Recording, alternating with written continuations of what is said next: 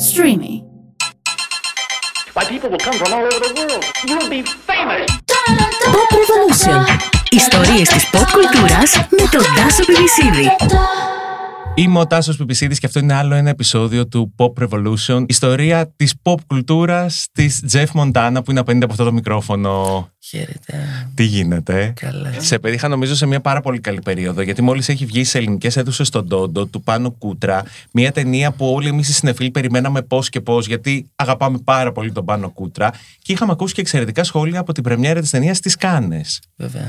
Πώς προέκυψε αυτό; Θέλω να θυμηθείς το πρώτο τηλεφώνημα που σε παίρνει ο Κούτρας. Για πες. Ε, Χτυπάει το τηλέφωνο. Χτυπάει το τηλέφωνο πάνω σκούτα. Ε, να το θυμηθώ κιόλας. Ε, θα κάνω μια καινούργια ταινία. Ε, θέλω πολύ να σε δω, να περάσει από την ακρόαση. Ε, πήγα στην ακρόαση.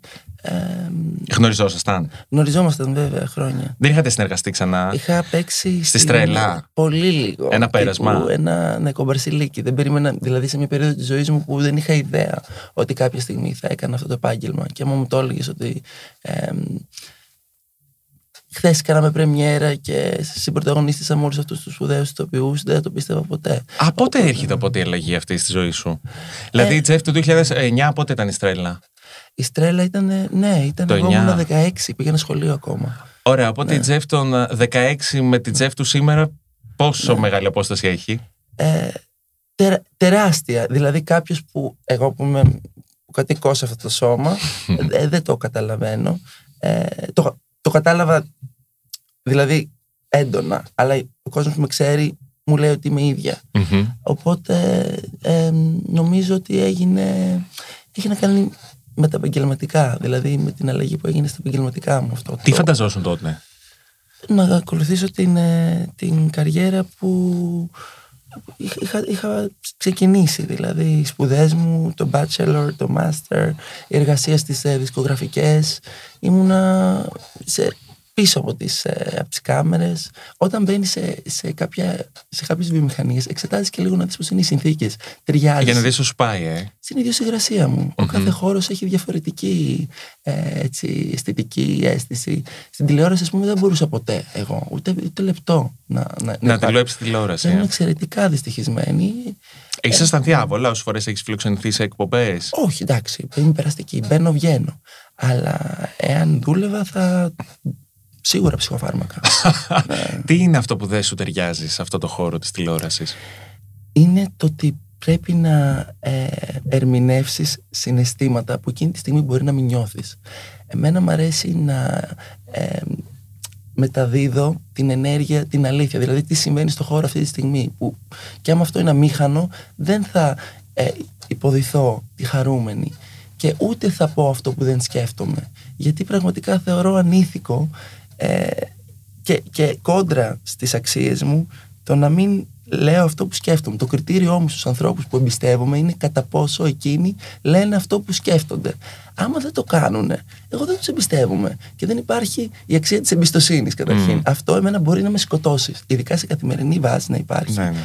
Άλλο για λίγο που θα χρειαστεί να το κάνω. Κατά τα άλλα θεωρώ ότι είναι. Εντάξει, λαϊκή αυτή η λέξη και τη χρησιμοποιούμε πάρα πολύ, αλλά ταιριάζει πάρα πολύ. Είναι τοξικό το κλίμα. ναι. Και συνεντεύξεις που βρεθεί, ναι. ναι. Εσύ έχει κάνει κάποιος παρουσιαστής, κάποια παρουσιάστρια, κάποιος συνεντευξιαστής να αισθανθεί άβολα.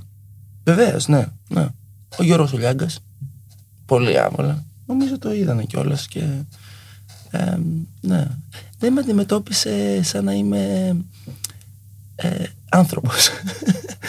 Όταν έρχεσαι αντιμέτωπος με έναν άνθρωπο που σε κοιτάει έντρομος, ευρώμδητος, με, με, με, μία, με, μία, με, μία, με μία αντίδραση ε, φρίκης που φαίνεται στο θεατή ότι αυτή είναι αντίδραση σε κάποια δράση που έχεις κάνει εσύ, αλλά στην πραγματικότητα ε, ε, ερμηνεύει το συνέστημα που εκείνος θέλει να το πάει προ τα εκεί. Και στην, τε- στο, τε- στην τελική, ναι, δεν με, δεν με αντιμετωπίζει σαν έναν ισότιμο άνθρωπο. Σε- Με, σε- με, με αντιμετωπίζει σαν να είμαι εξωγήινος, σαν να είμαι κάτι άλλο. Δεν το γνώριζε πριν πας; Δεν περίμενα ότι θα σταθώ απέναντι και θα έχω έναν άνθρωπο να με κοιτάει με αυτόν τον τρόπο.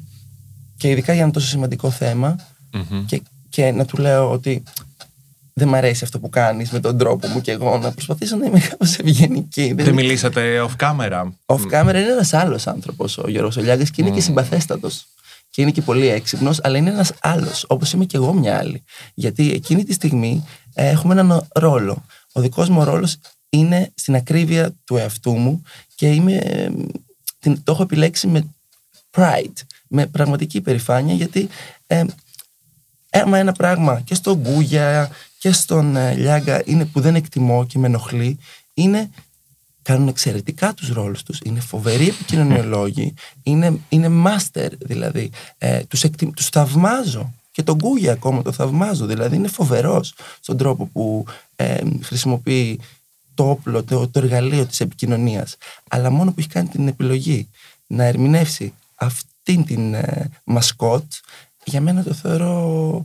Ε, δηλαδή, υπάρχουν απόψεις και απόψεις. Συμφωνώ, διαφωνώ. Κάποιες είναι για τα σκουπίδια και δεν πρέπει να λεγονται Ε, αυτό ήθελα να κάνω και ε, ήταν, ας πούμε, ο, σε, εκείνη, σε εκείνη τη συνέντευξη, μιας που τον έφερες, με είχε, με είχε ε, απέναντί του και μου φερόταν με, με, με, όχι με αίσθημα φιλοξενίας, με τεράστια αγένεια, με θράσος. Ήταν εχθρικός επιθετικότατος ήταν ενεργειακά. Και προσπαθούσα να του δώσω με επιχειρήματα να του πω ότι αυτό που μου κάνεις αυτή τη στιγμή, εγώ βρίσκομαι στα δικαστήρια απέναντι από, από το, τον Γκούγια.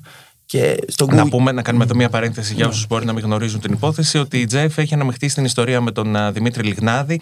Ήσουν ένα από τα θύματα του Δημήτρη Λιγνάδη και πολλές φορές ήσουν και στα δικαστήρια να καταθέσεις και έπρεπε να αντιμετωπίσεις και τον Αλέξη Κούγια και όλη αυτή την ιστορία. Ναι, μπαίνει ο κόσμος περισσότερα ξέρει γι' αυτό παρά για τον Τόντο, δυστυχώς.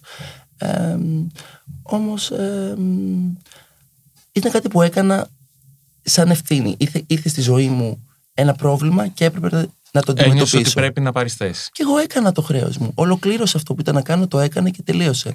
Και ούτε ξέρω ποια είναι η ποινή που θα πρέπει να αντιστοιχίσει βάσει του νόμου σε ένα τέτοιο έγκλημα.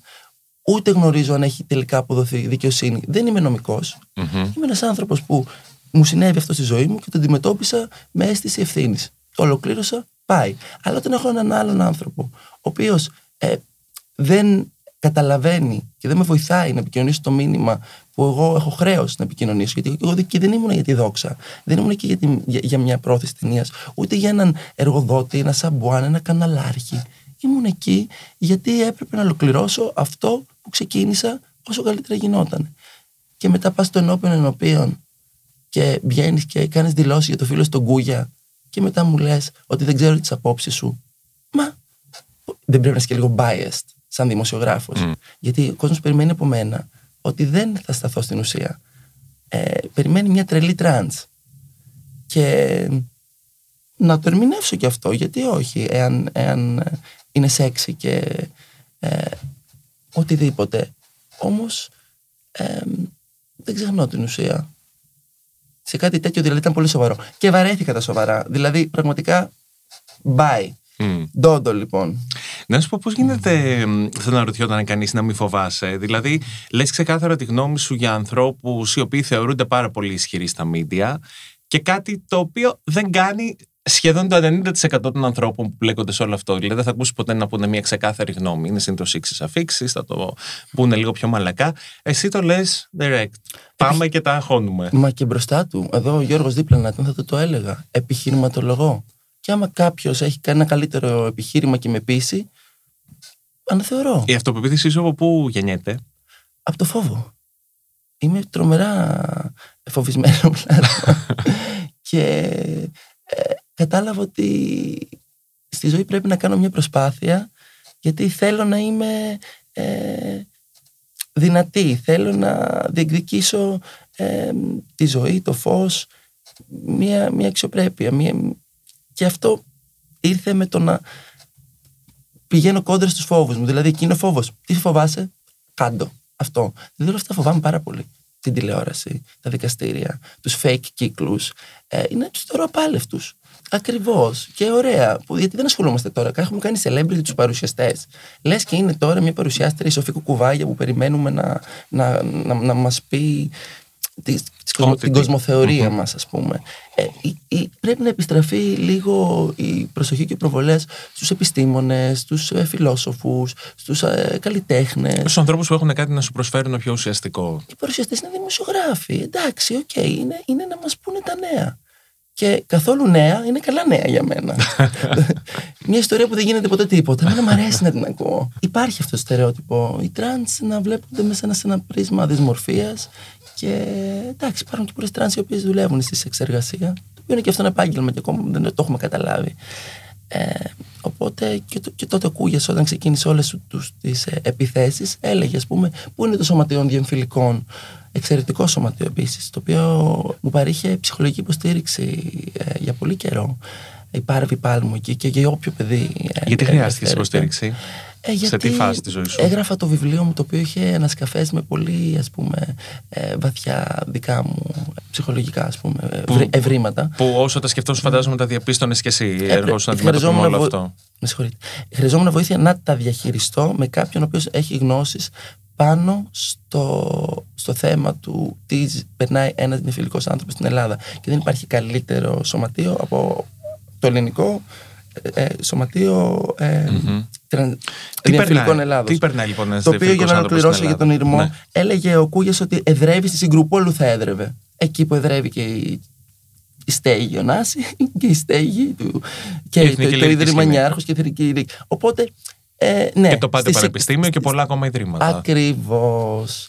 Ε, αλλά υπάρχει το στερεότυπο ότι οι τρανς ανήκουν στη Συγκρού. Στη Συγκρού λοιπόν ανήκω και εγώ και χθες ήμουνα όλη μέρα. στη Συγκρού. Υπάρχει τρανσορατότητα στην Ελλάδα. Οι διεμφυλικοί έχουν ε, την ορατότητα που θα έπρεπε. Τώρα να εξηγήσουμε τι σημαίνει και ορατότητα, γιατί, γιατί δεν πιστεύω ότι θα πέρασε ένα τρανς άτομο από δίπλα σου και δεν θα το παρατηρήσεις. Δηλαδή, εγώ δεν νιώθω αόρατη, αν και θα ήθελα καμιά φορά. σε σε ποιες περιπτώσεις θα ήθελες να νιώθεις αόρατη; Στις περιπτώσεις που όλοι σε κοιτάνε σαν ε, εξωτικό πουλί. Δεν έχει και μια γοητεία αυτό; Όχι, καμία γοήτεια δεν έχει. Να νιώθεις ότι ξεχωρίζεις. Δεν καλύπτει κάπως και τη ματαιοδοξία που έχει και το επάγγελμα τη ηθοποιού. Η, ναι, ε, σίγουρα. Ε, Βοηθάει σ- για τους ηθοποιούς να, είναι, να ζητάνε την επιβεβαίωση, να, δηλαδή ακόμα οτιδήποτε. Μ, Αυτό που έχει και η Μέρλιν, η έλλειψη της, του πατέρας στη ζωής της, διαγράφεται πάνω της, είναι τόσο ελκυστικό. Όμως, ε, να σου πω την αλήθεια, εγώ την ησυχία μου θέλω.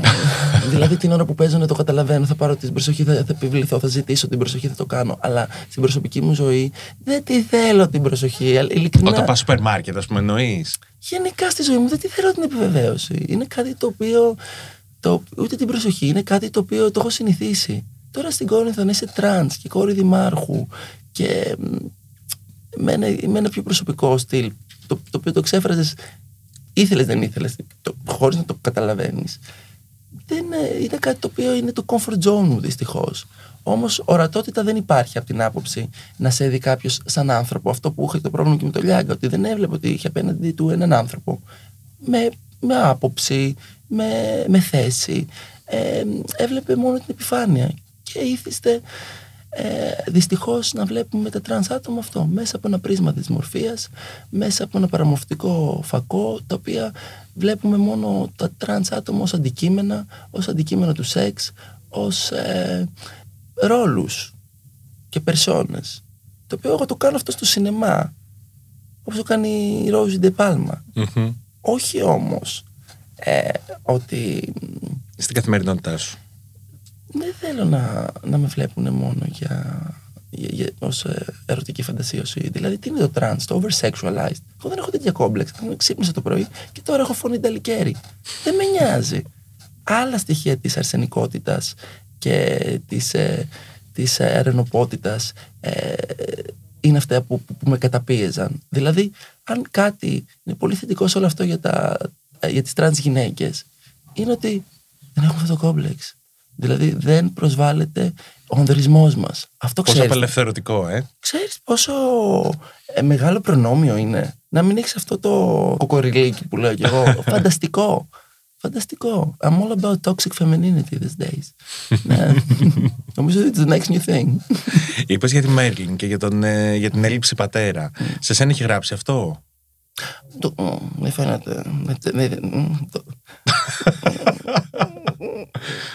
το- Το αντιμετωπίζεις με χιούμορ τώρα ή το αντιμετώπιζες πάντα έτσι; το αντιμετωπίζω με χιούμορ τώρα. Έχω περάσει κι εγώ πόνο με τα δικά μου ψυχολογικά. Α μην μιλήσουμε τώρα για τα ψυχολογικά μου.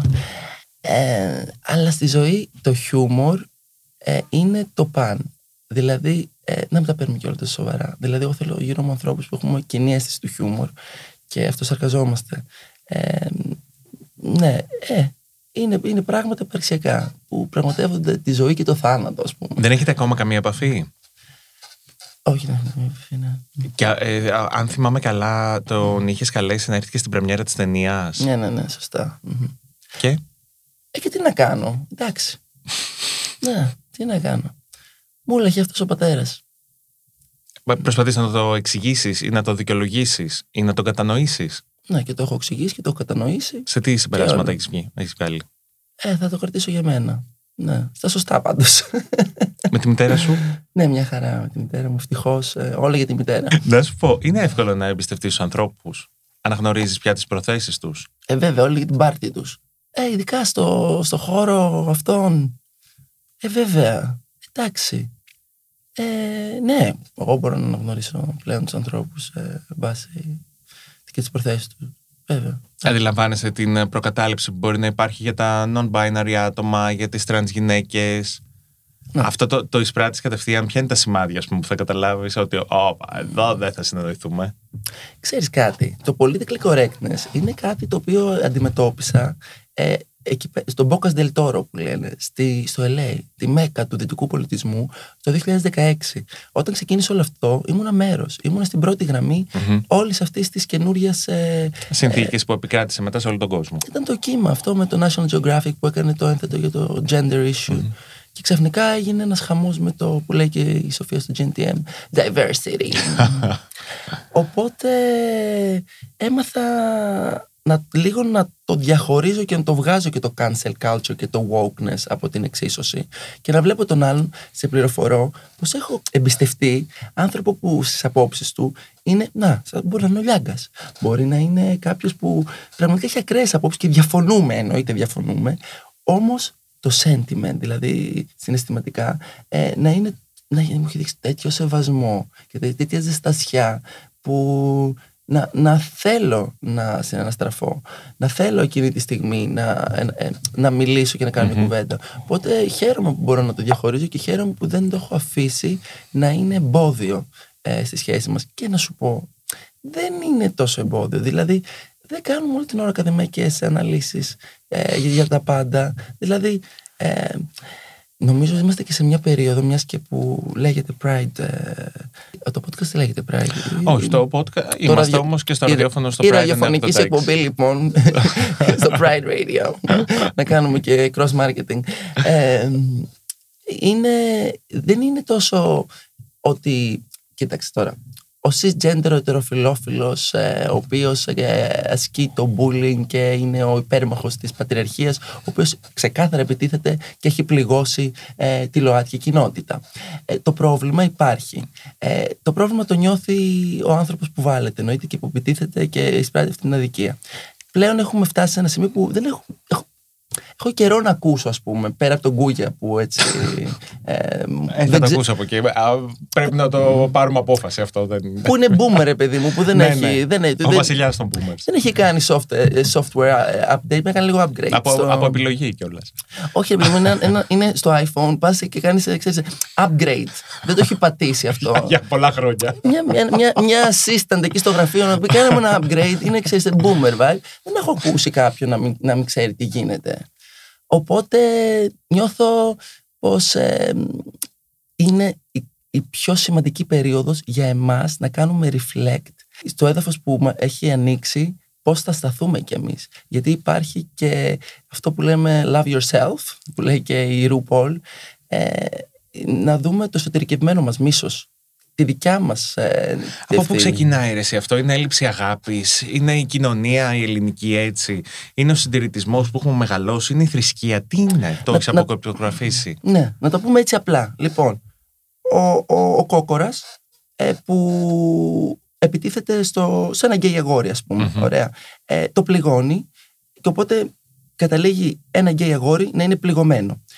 Έρχε, αλλάζουν οι γενιές, έρχεται το pride, έρχεται το diversity και όλοι ενημερώνονται ότι αυτό το πράγμα είναι λάθος. Ξαφνικά το πρόβλημα υπάρχει ακόμα. Αλλά ο άνθρωπος που ασκούσε την επίθεση είναι εύκολο να τη διαχειριστεί, γιατί δεν το έχει.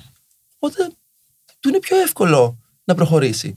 Ο άνθρωπος όμως που ε, έχει ακόμα τον πόνο πρέπει να διαχειριστεί αυτόν τον πόνο για να μπορέσει να προχωρήσει. Και ο- οπωσδήποτε πρέπει να σταθείς λίγο στον πόνο, να διαχειριστείς τα συναισθήματά σου για να μπορέσεις να προχωρήσεις. Εγώ το έκανα αυτό. Με, το έκανα, γράψα ολόκληρο βιβλίο. Ε, πήγα σε ψυχολόγο. Βγήκα, μίλησα για αυτό το, το, το πράγμα. Δηλαδή ήταν μια διαδικασία η οποία με τη δουλειά, με τους προσωπικούς μου αγώνες, με τη ρήξη με την οικογένεια, με την αναθεώρηση, όλο αυτό ήρθε συλλογικά και με έκανε να μην μείνω στον πόνο και να το ξεπεράσω και να συνεχίσω στο σινεμά. Κατάλαβες τι λέω όμως. Ε, η διαχείριση, ε, η, ψυχ- η ψυχική, γιατί είναι πρόβλημα έτσι. Ε, είμαι ευγνώμων που δεν έχω τάσεις αυτοκτονίας και το λέω αυτό με, με πλήρη ειλικρι- Και ειλικρίνεια. φαντάζομαι δεν είχες και ποτέ. Ευτυχώς όχι. Και είναι κάτι το οποίο έχω δει όμως να έχουν άνθρωποι πολύ κοντά μου. Και πραγματικά μου μάθαν ότι να είμαι ευγνώμων που στο τέλος της μέρας μπορώ και λέω όσο και χάλια και να είμαι, μπορώ και λέω δεν θα πεθάνουμε κιόλας. Ε, αυτό είναι μεγάλο πράγμα. Με αυτό θα μπορούσαμε να κλείσουμε. Θέλω η Ντίβα Τζεφ Μοντάνα να θυμηθεί τη στιγμή που πατάει το πόδι της στο κόκκινο χαλί των κανόν. Ηλίθεια. Καθυ- κα- κα- Καθυστερημένη. ναι, εντάξει. Γιατί μου το αποδομείς Με ένα λευκό υπέροχο φόρεμα. Ναι, delusional. Τα είχα πάθει όλα. Για Τα είχα πες. πάθει όλα. Είναι ρε παιδί μου, ε, don't feed the beast που λένε του, του υπερεγώ. Ε, τώρα, εμένα που, που με πετάς με κόκκινο χαλί, σε, σε- με, με, με, με φόρμα, με, με διαμάντια σε κόκκινο χαλί στις κάνες. Και σε δεκάδες φωτογράφους μπροστά. When life brings you oranges, I'm gonna make orange juice. I'm gonna squeeze this opportunity και θα είμαι present κάθε στιγμή και θα το βιώσω κάθε βηματάκι που έκανα, κάθε φλάς, κάθε σκαλάκι που ανέβαινα, το ένιωθα όλο γιατί ήμουν εκεί για να το ζησω Δεν με νοιάζει φιλενάδες, τι, τι, τι, οτι, οτιδήποτε άποψη έχετε. Αυτό εγώ είμαι εδώ για, για να το ζήσω και μάλιστα με τις φίλες μου, είχε έρθει η Λόλα και η Ολυμπία μαζί και κάναμε και, και girl tour ε, στη Γαλλική Ριβιέρα την ίδια περίοδο. Είναι ένα όνειρο που γίνεται πραγματικότητα. Αφού τον ονειρεύτηκα. I, I manifested it. Ήμουνα όλη μέρα και έκανα ε, hot tub ε, με, με μπουρμπουλήθρες. Είχα βάλει binaural beats και έλεγα I wanna be a star. και ξαφνικά, ναι, με κοροϊδεύετε, αλλά μου συνέβη. Και ξαφνικά βρέθηκες ναι, εκεί. από τα binaural beats σας πληροφορώ. Και από ό,τι φαίνεται θα βρεθείς και πολλές φορές ακόμα. Να σου πω, ποια είναι η δική σου ιστορία με τρεις γραμμές; Αχ, μην μου το κάνεις αυτό. Τι γραμμές; Κοίτα, θα μπορούσαμε να κλείσουμε έτσι. είναι αρκετό. Είσαι ευτυχισμένη σήμερα; Ε, με τι γραμμές, τρεις είναι. Να το, τρει, ναι. ε, αν είμαι ευτυχισμένη σήμερα, κοίταξε, είμαι καλά. Ε, η ευγνωμοσύνη είναι αλήθεια. Είναι ένα practice να, να, να, να νιώθεις ευγνώμων για πράγματα και ε, τώρα που μπαίνω στα 30s μου ε, και έχω αυτή την εμπειρία δεν θα ήθελα πραγματικά να, να ξαναβιώσω τα 20s μου γιατί είμαι, είμαι πιο όρημη από ποτέ. Δεν θα ήθελα σε καμία περίπτωση να με γυρίσεις πίσω σε εκείνη την περίοδο που ήμουν ο καλός γιος, ε, που ερμήνευα τον, τον, ε, το ρόλο του, του γιου του Δημάρχου, με μία cisgender ε, σύζυγο. Σε, μη- σε μία, σε- αυτό θα, ε, θα πέθαινα. Ε, δη- δη- δηλαδή, ε, θα, θα πέθανα. Δηλαδή, σε μια περίοδο που δεν έβαζα τα θέλω μου και τον εαυτό μου πάνω απ' όλα. Δηλαδή, ε, οπότε ε, έχω μάθει να ξεχωρίζω τι είναι μικρό, τι είναι, τι είναι σημαντικό. Ε, τι είναι μέσα στο, στο, στο μικρό κοσμό μου και τι είναι έξω από τον, από τον δικό μου κόσμο. Να με κοιτάω από, σαν παρατηρητής. Οπότε ε, αυτό που, μου- που μου δίνει πρόσβαση στην, ε, στην ε, υγεία πιο πολύ και στην καλοζωία ε, είναι η ευγνωμοσύνη και το χιούμορ. Αυτά. Ας κρατήσουμε αυτά. Αυτή ήταν ε, η ιστορία της Ζεφ Μοντάνα. Μπορείτε να τη συναντήσετε στις κινηματογραφικές αίθουσες στον Τόντο του Πάνου Κούτρα. Καλά, δεν θα είμαι εκεί. Θα την συναντήσετε στο Πανί. ναι. Σε ευχαριστώ πάρα πολύ. Στη μεγάλη οθόνη που λέγε και εκεί, το, το θυμάσαι αυτό; Βεβαίως. Ε, με, με γνωριστήκατε στη μεγάλη οθόνη και εσείς είστε ακόμα στον εξώστη. Και κλείνουμε έτσι. Pop Revolution. Bye!